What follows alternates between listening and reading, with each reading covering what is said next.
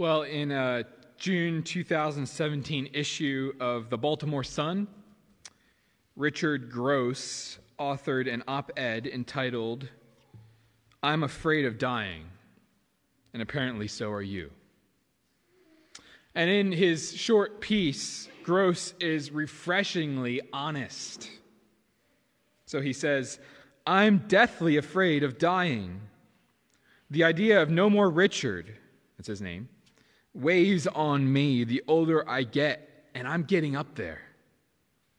There's so much more to do, so many more people to meet, so much to see, so much to live for, so much more to know. But there is no cure for aging.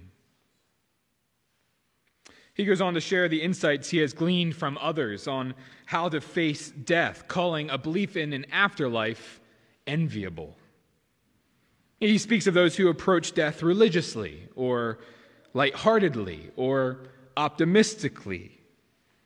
And at the end, he ends with almost sort of like a verbal gasp of gasp for hope, for meaning. He quotes Ernest Becker, the author of the book The Denial of Death, which won a Pulitzer in the 70s. Becker had said, This is the terror to have emerged from nothing to have a name, consciousness of self, deep inner feelings, and excruciating inner longing for hope and self expression, and with all this, yet to die. It seems like a hoax. I found Gross's op ed refreshing because we all know a little bit of what he's feeling, I think. Death is just this formidable foe. It looms over even the joys we have in our life because we're reminded almost every day that sooner or later this is just all going to go away. So, what hope is left for us? Well, as we continue in our Advent series on why Jesus came, we come this afternoon to Hebrews chapter 2 and discover that Jesus came to destroy the devil, the one who has the power of death. So if you have your Bibles, turn with me to Hebrews chapter 2. And we're just going to read verses 14 and 15 for our study this afternoon. Hebrews chapter 2, 14 and 15. We don't know exactly who the author of Hebrews was. Whoever he was, this is what he says. Since therefore the children share in flesh and blood, he himself, speaking of Christ, likewise partook of the same things, that through death he might destroy the one who has the power of death, that is, the devil, and deliver all those who through fear of death were subject to lifelong slavery. Those are the words inspired by the Holy Spirit in Hebrews 2 14 and 15. And as we read these two verses, I think we see them pretty nicely broken down into three sections. And those are going to be our three points this afternoon. So, first, if you look at the first half of verse 14, we see Christ's incarnation. And then in the second half of verse 14, we see destruction. And finally, in, in the verse in the 15th verse, we see deliverance. So, incarnation, destruction, deliverance. So, let's begin by seeing incarnation. Look with me at verse 14. So, the author of Hebrews is speaking here of the children. And if you look in the preceding verse, these are those he's just referenced in a quote from Isaiah 8. Uh, they are those Jesus has come to save. And here we see that they share in flesh and blood. That is, they are human. This is our state as mankind, right? We are embodied creatures. We live and we move and we have our being in physical bodies covered with skin and nourished by blood supply.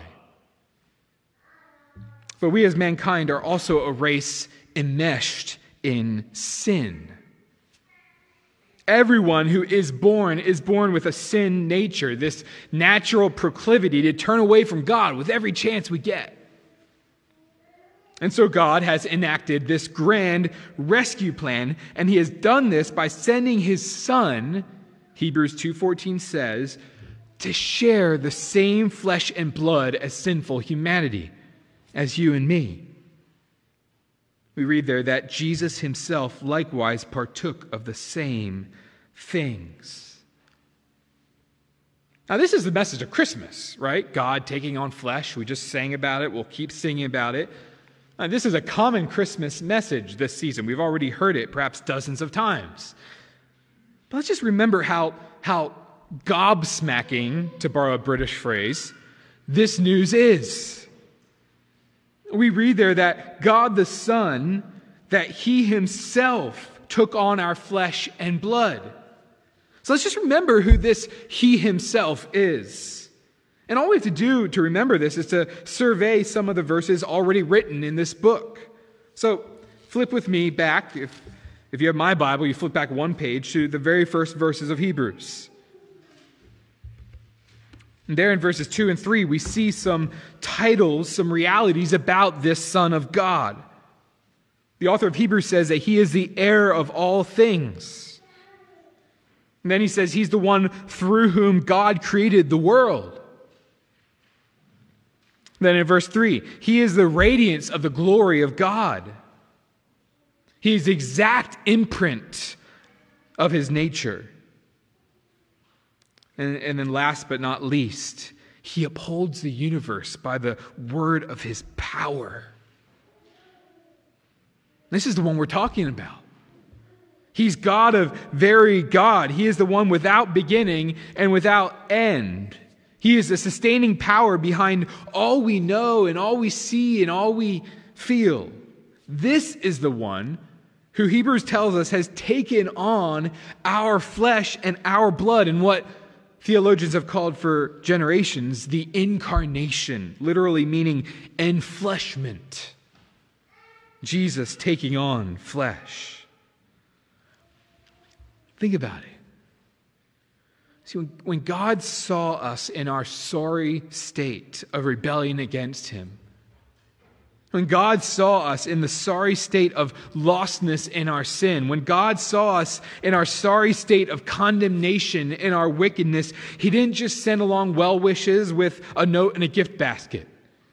He didn't just feel badly for us in our dismal state. No, He took on Himself our state.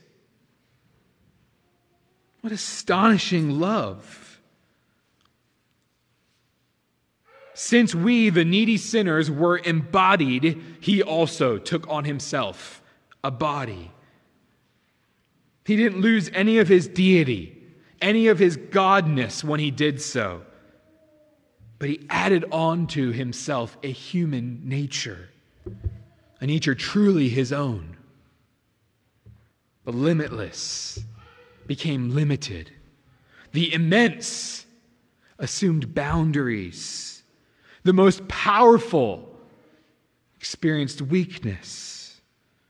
The fully satisfied one knew hunger and pain and sadness. The one higher than the angels, as Hebrews has gone to full length to explain in the first couple chapters, took on our low estate. The king on the throne of the universe, born in a manger. As we sing in that modern Christmas hymn, Joy Has Dawned, hands that set each star in place, shaped the earth in darkness, cling now to a mother's breast, vulnerable and helpless. And so, church, just for this first point, just sit back and just remember the wonder of the incarnation. Who is this He Himself, the, the author of Hebrews is talking about in verse 14? Well, for one, in, in verse 10 of chapter 2, he is Jesus, the one for whom and by whom all things exist. You exist. Your very existence is for Jesus. And yet here he comes to join with your weakness. He takes on flesh and blood. What a profound act of grace and mercy. Christian, do you ever struggle to believe that God can really love you? Well, look at the extent to which he went to save you and bring you to himself. In the incarnation, God stoops low to raise us up. As one Irish church leader put it 400 years ago, this is the highest pitch of God's wisdom, goodness, power, and glory. So we see the wonder of the incarnation here, right? But in keeping with our studies here in, in Advent about why Jesus came, that question still lingers. So he came, right? We, we know that. It's wonderful, it's fabulous. But, but why? Why did he come? Why did he take on flesh and blood? Well, let's go on and get the answer. The next point we have is destruction. Jesus came to destroy. The author of Hebrews says Jesus took on flesh and blood so that through death he might destroy the one who has the power of death, that is, the devil. So Jesus came to die, but he came with an expressed purpose to die a death that would destroy death. Through his death, he would defeat death itself, particularly the one having the power over death, that is, the devil. So the question for us then is how in the world does the death of one man beat death for every other man, every other woman, every other child? And to answer that question, we need to kind of rewind real quick, all the way back to the beginning of the Bible. Right, so you remember, some of you will remember rewinding VHS cassettes to watch a movie, and it would take long, but if you got the super speeder rewinder like my grandma had, you could cut this, this time in half. Well, just rewind by picking up your Bible and just going like this. No rewinder needed to Genesis chapter 3. In Genesis, we see God create a perfect man and a perfect woman in a perfect place. Everything is wonderful. There's no sin, there's no sadness, but there is a choice isn't there? God gives Adam a law. He's to enjoy all God's good creation except for one tree. So look with me at chapter 3, verse 3. But God said, You shall not eat of the fruit of the tree that is in the midst of the garden, neither shall you touch it. What? Lest you die. So God gives Adam uh, this law, and he says if he doesn't eat of that tree but obeys God's good law, he will live forever and know God's glorious life eternally. No death. But you might know the story. The devil approaches Adam and his wife. He tempts them with this idea that they could be like God and that God is actually kind of a trickster and is kind of pulled the wool over their eyes with this silly law that is trying to keep them subdued when they could actually be like Him. And they listen and they sin. And their sin against God in distrusting His law and elevating themselves against Him brings, what do you think? Death. So look at Genesis 3 19. God has cursed the serpent, He's cursed the woman, and then he places a curse on Adam and indeed all mankind. And how does it end in verse 19? By the sweat of your face you shall eat bread till you return to the ground. For out of it you were taken, for you are dust, and to dust you shall return. Death has come. Death has come into the world because of sin. See, death is God's righteous judgment on our rebellion. Death is not natural. It's not part of the circle of life as it was originally created. It's tragic, really, how so many people at so many funeral services try to just soften death by just making it seem like a fitting end to a good life. And I'm not saying there isn't a place for celebration and kind words at a funeral. But I am saying, let, us just faith, face it. Funerals are terrible. Death is a terrible end to life. There's a reason why we're grieved and fearful when confronted with death. There's a reason people wear black to funerals. Death isn't good, it's not our friend. It's not natural, it's the result of sin. I was reading an article yesterday on the Huffington Post regarding how to think about the fear of death. And there are some good things, right? But one of the ways recommended was to learn to accept that death is natural. The author writes this It helps to recognize ourselves as part of a great cycle and find comfort in the fact that everyone else must go through the same thresholds conception, birth, and death. Granted, there's comfort in solidarity. I mean, it gives me some measure of comfort to know that y'all are going to die. Sorry. But think about it the final solidarity we all share in death really just means that we're going to end all possibility of solidarity. It's just all going to die. Death separates us from all we know, all we love, all we cherish, and ultimately, that's just no comfort at all. Remember last year, or slip there. Remember this year, back when all this started, we sent out two books to y'all, including Remember Death. Wasn't that a great thing to get from your pastor before COVID, as COVID started? And, and in that, that book, Matt McCullough writes this He says, Death is not the natural end to a merely biological life. Death is an intrusion into the perfect world of the Creator, designed by that same Creator to make a point. Death is a punishment for human pride, he says. It exposes our foolish confidence in our freedom to be whoever we want to be. Friends, there's a reason death hurts. It wasn't meant to be like this.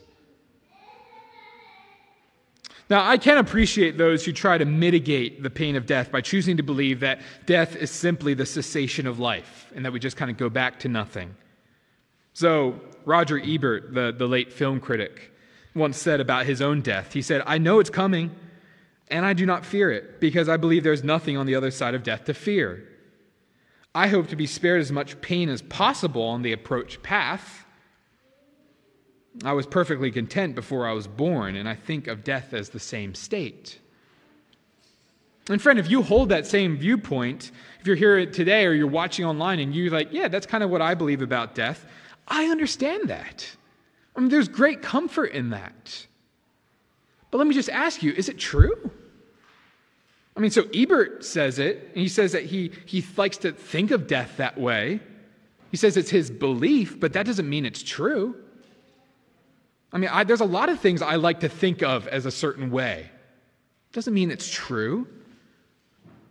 What, what does God say about death? Perhaps on a more personal level, what does your own conscience say about death? I mean, can, can Hitler do everything he did and then just die? dissipate into nothingness? Doesn't that strike your conscience as somehow just wrong or unjust? Mustn't there be judgment? Friend, I know there's many arguments for this. And I know that's just one little part of it.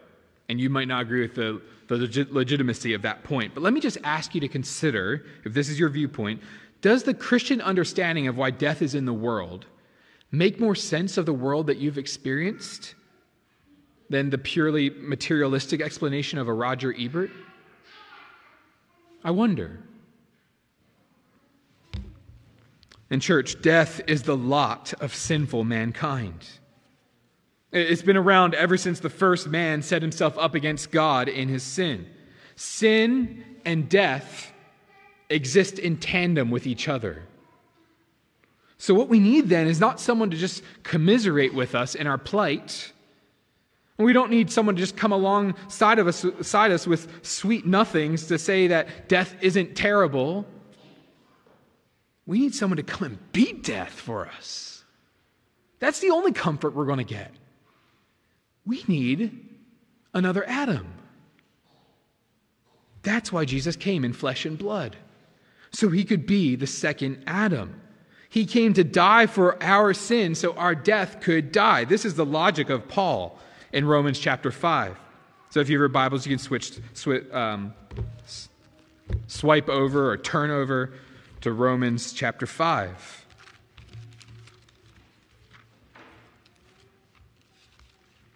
Romans chapter 5 and verse 12. There, Paul says, Sin came into the world through one man. That's Adam. And death through sin. And so death spread to all men because all sinned. That's plain. Death came because of sin. This is the plight of humanity. So what do we do? And then Paul in verse 17 starts to talk about a second Adam.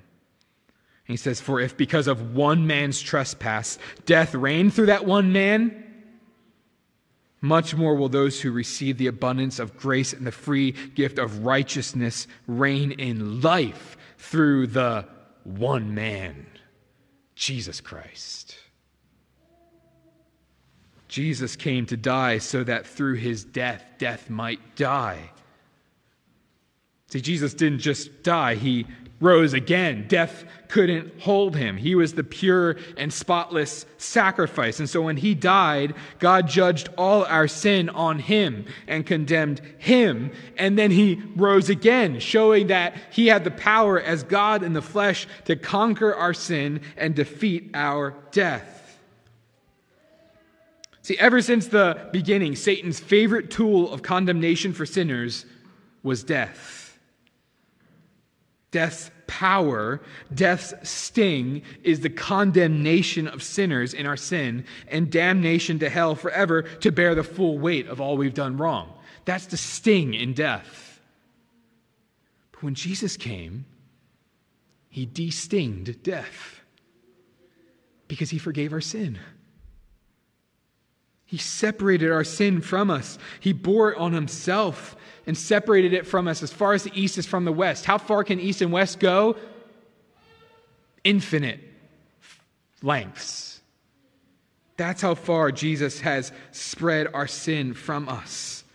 And he bears it on himself so that death now has no claim on us. Jesus' death disenfranchised death. Death no longer has a voice in this matter. We're free.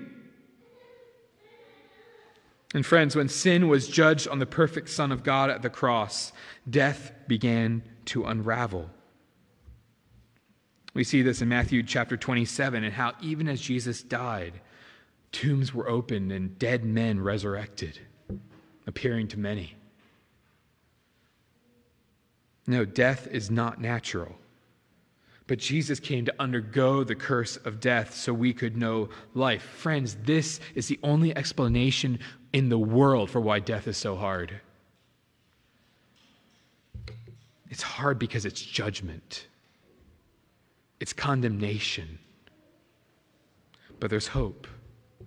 There's hope in Jesus. If you're here this afternoon and you're not a Christian, turn to the one who was condemned for you. Trust in him, and death will lose its sting in your life. 1 Corinthians chapter 15 and verse 55. O death, where is your victory? O death, where is your sting? The sting of death is sin. But thanks be to God who gives us the victory through our Lord Jesus Christ. Brother and sister in Christ, fellow Christian, do you see God's incredible plan to bring you to Himself? I mean, think about it. He took the greatest sin ever committed, the crucifixion of his son, and he used that sin, that murder, to murder sin, to destroy our enemy, the devil. I wonder, do you think he knows what he's doing in your life this year? This has been a hard year. And at times, all of us have at one point or another wondered if God's plan for our lives this year was good. Christian, if you're wondering if you can trust God, look at the cross, where the worst thing that ever happened was for your good. I think it's safe to say God has a good plan going for you, Christian. Only a sovereign king can use death to beat death you can trust this king. All right, incarnation, destruction. Let's conclude then with deliverance in verse 15. Look at verse 15. Jesus died so he might deliver all those who, through fear of death, were subject to lifelong slavery. So, what the author of Hebrews is saying is that all mankind, all those who have flesh and blood, are prisoners to the fear of death. This is a life sentence. There's no opportunity for parole, no hope until Jesus came. See, if you think about it, physical death is still very much present in our lives. Christians who believe Jesus has conquered their death still die. But now something fundamental has shifted in their death. Their physical death is now not an ushering into eternal judgment, but an ushering into eternal joy. That's what God has done. He has taken death, which, by the way, still hurts a lot even for the Christian, and he has promised that our physical death is the very last bad thing that will ever happen to us. And in fact, it will usher us into glory to be with him forever. Jesus has rescued the captives of the fear of death. He's the conquering king, leading his people out of fear of death prison into glorious triumph. At his first advent, Jesus' death struck a fatal blow to Satan. And at his second advent, Jesus is going to destroy him forever. And in the meantime, for us as Christians, church family, we must mourn death. We must weep with those who weep, but we must not weep as those who have no hope. Jesus died under judgment so that you, Christian, can die under grace. He died your death for you so that your death is an entrance to life. For you, Christian, the grim reaper has been squashed by the great Redeemer. And so, for you, Christian, the grim reaper has turned into the grand conductor, issuing you into eternal bliss. Take that, Satan. Take that, death. Jesus has won. Your sting has been removed. Satan, your power has been vanquished. And yet, Christian, we still remain here between two Advents. Satan's days are numbered, but he's still prowling about like a roaring lion seeking to devour us. Our sin has been conquered at the cross, but man, is it ever so present to tempt us. So that means we still struggle not to fear death, don't we? The fear of death has lost its grip on us, as in Christ alone says that wonderful hymn, but we still struggle with it. And if nothing else, this current pandemic has spotlighted the potential to fear for death in our lives. So, how ought we to live as Christians between the two advents of Christ? How ought we to confront temptation to fear death? Four brief points of application as we close. And when I say brief, I mean brief. So you can write them down. Four brief points of application as we close. Christian, Jesus has delivered you from the fear of death, so how should you fight temptation to that fear when it raises its ugly head in your life? One, reflect on the death of Christ. So if Jesus' death on the cross, according to Hebrews 2 14 and 15, is what has defanged the power of death in your life, destinged it of its power, then you must meditate on it all the time. I mean, what did Jesus accomplish on the cross? Journal it, write it out. Review the gospel often, become even more aware of its truth and the intricacies of theology in it. Rehearse the old, old story and tell it. Reflect on the death of Christ. Two, reflect on your death. Stare at it point blank in the face. And then bring the death of Christ to bear on your fear of your impending demise. Matt McCullough writes this in his book, Remember Death. He says, Death is not okay. By avoiding the subject of death, we act like that's not true. And we shrink down the scale of Jesus' victory to fit the world we live in now. Friends, believe that the cross has changed everything, and in doing so, don't be afraid of considering your own mortality. Remember and reflect on your death. Third, and we talked about this last week, die daily. Practice dying. This is what the Apostle Paul said he did every day. He died. He died to himself. Christian, die to yourself and live to Christ. Lay aside your own rights and privileges to serve others. That's going to prepare you for your own death because it's going to prepare you for the kingdom of heaven, where you're going to spend eternity. Particularly when it comes to evangelism, die to yourself and share the gospel with others. People all around you are terrified of dying and you have a message of hope. Go give it to them. Die daily. And finally, look to Christ's return. Look to Christ's return. Jesus loves you and he's coming back for you. And as Paul writes in Romans 8, neither death nor life will be able to separate you from the love of God in Christ Jesus our Lord. He's coming back. And he's promised he's going to keep you until he comes back. So, as we will sing in a moment, look forward to the return of Christ. And, married gentlemen, married gentlewomen, be at rest. Don't be dismayed. Christ, our Savior, was born on Christmas Day to save us all from Satan's power when we were gone astray. And one day, Christ, our Savior, will descend on Judgment Day to save us all, fully, finally, and forevermore. Reflect on the death of Christ. Reflect on your death. Die daily and look to the return of Christ. Let's pray. Lord, I confess that I need this sermon as much as anybody else. I confess that I often fear death I often doubt your triumph over death, and so I need your help. So, Lord, as a church, help us to cling to the hope we have in Jesus. Make us bold, courageous, and fearless when death comes.